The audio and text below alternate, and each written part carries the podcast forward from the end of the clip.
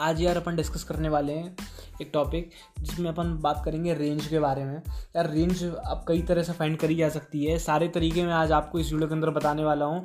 आपको अगर नहीं आते हो तो आने वाली वीडियोस के अंदर हर एक तरीकों को मैं ब्रीफ में बताने वाला हूँ। इस वीडियो के अंदर बताऊँगा कि कौन कौन से तरीके होते हैं जिनसे आप रेंज फाइंड कर सकते हो। आपके रिमाइंड में दिमाग में रहने चाहिए। जिससे कि आप भूलें ना पेपर जाने पेपर देने जा रहे हो अगर कोई एग्ज़ाम देने जा रहे हो तो उससे पहले एक बार रिमाइंड कर लेंगे इस चीज़ को तो आपको सब कुछ याद रहेगा पेपर टाइम पे, ठीक है? कोई मेथड आप भूलेंगे नहीं। तो नंबर वन अगर मैं बात करूँ रेंज फाइंड करने के लिए, एक मेथड होता है D greater than zero D greater than zero in sense quadratic by quadratic format दे रखा हो लीनियर बाई क्वाड्रेटिक फॉर्मेट दे रखा हो नंबर वन ये वाला पार्ट है, जिसके अंदर ये फॉर्मेट दे रखी हो, उस फॉर्मेट की किस तरह से रेंज फाइंड करोगे तो वो ग्राफ से फाइंड कर सकते हो और डी ग्रेटर देन ज़ीरो कर सकते हो, एक तरफ़ ले जाके, समझ रहे हो?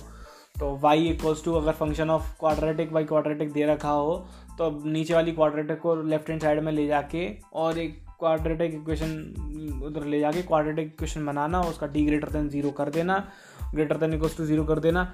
तो एक वो तरीका होता है। नंबर टू जो होता है, बात करूँ मैं vector method vector method in sense आपको दो वेक्टर्स दिए जाते हैं। उन दो वेक्टर्स का डॉट प्रोडक्ट जो होता है, इसमें इनक्वालिटी क्रिएट करनी पड़ती है एक्चुअली ये आपको थ्योरेटिकल ढंग से पता होना चाहिए कि यहाँ पे क्या करते हैं अपन वेक्टर मेथड में इन इक्वालिटी को क्रिएट करते हैं। इन इक्वालिटी को क्रिएट इन सेंस दो वेक्टर्स का डॉट प्रोडक्ट क्रिएट करते हैं। मतलब जो जिस भी चीज़ की वैल्यू फाइंड करनी होती है ना, मान लो A plus two B plus three C की मैक्सिमम वैल्यू या मिनिमम वैल्यू पूछे आपसे तो आप क्या करेंगे, उसको दो प्रोडक्ट्स के, दो वेक्टर्स के डॉट प्रोडक्ट में लिख देंगे। कैसे कैसे? ए बी सी और वन टू थ्री दो वेक्टर्स हो गए। एक हो गया ए बी सी और A comma B comma C A I cap B J cap C K cap और दूसरा हो गया I cap plus two J cap plus three K cap इन दोनों का डॉट प्रोडक्ट में कन्वर्ट करा तो इससे क्या हुआ? डॉट प्रोडक्ट में कन्वर्ट करा तो डॉट प्रोडक्ट जो होता है A dot B is mod A mod B cos theta तो आपको समझ में आया अच्छा कॉस्टिटा की value less than equal to one होती है तो इन इक्वालिटी अपन ने क्रिएट कर दी that A dot B is less than equals to mod A mod B तो यहाँ पे समझ में आया कि अच्छा A plus two B plus three C is less than equals to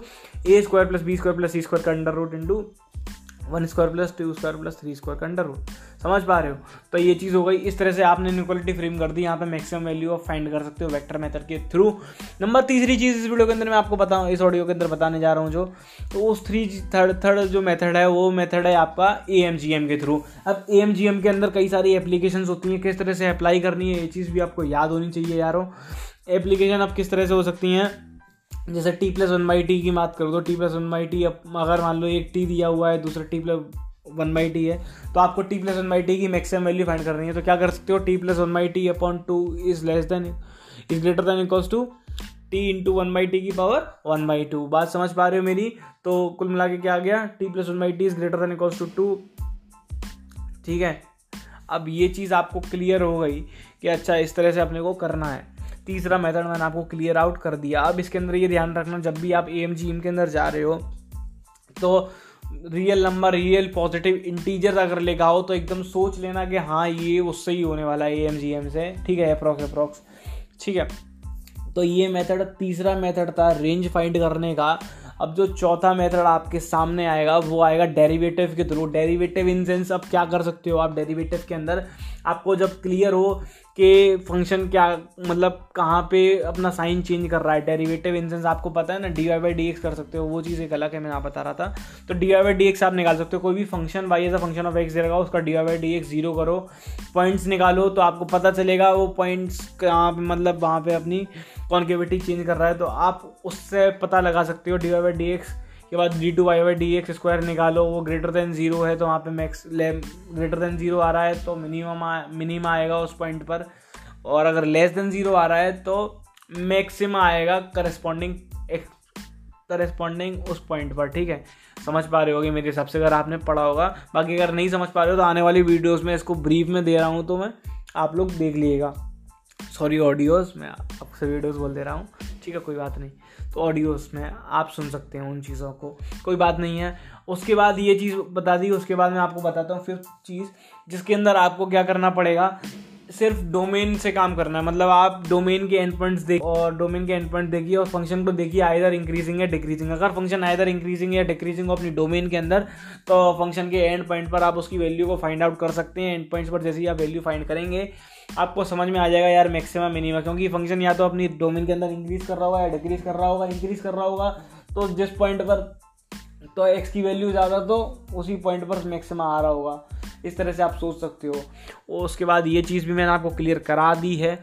अब ये छठवा चीज़ जो आती है, जब ये पाँचों चीज़ें मैंने आपको बताई हैं अप्लाई नहीं हो रही हैं किसी जगह पे तो एक आता है इनोवेशन मेथड जहाँ पे आपको थोड़ी अपनी इनोवेटिव थिंकिंग लगानी पड़ती है। फॉर एग्जांपल आपसे पूछा जाए साइन की पावर टू थाउज़ेंड साइन की पावर टू थाउज़ेंड ठीक है?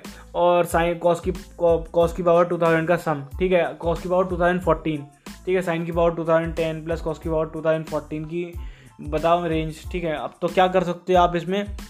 जो साइन की पावर 2010 है, वो एक्चुअली किससे छोटा रहेगा? साइन स्क्वायर से। कॉस की पावर 2014 है, किससे छोटा रहेगा? कॉस स्क्वायर से। रहेगा नहीं रहेगा, क्योंकि साइन थीटा जो है माइनस वन से वन के बीच में लाई करेगा।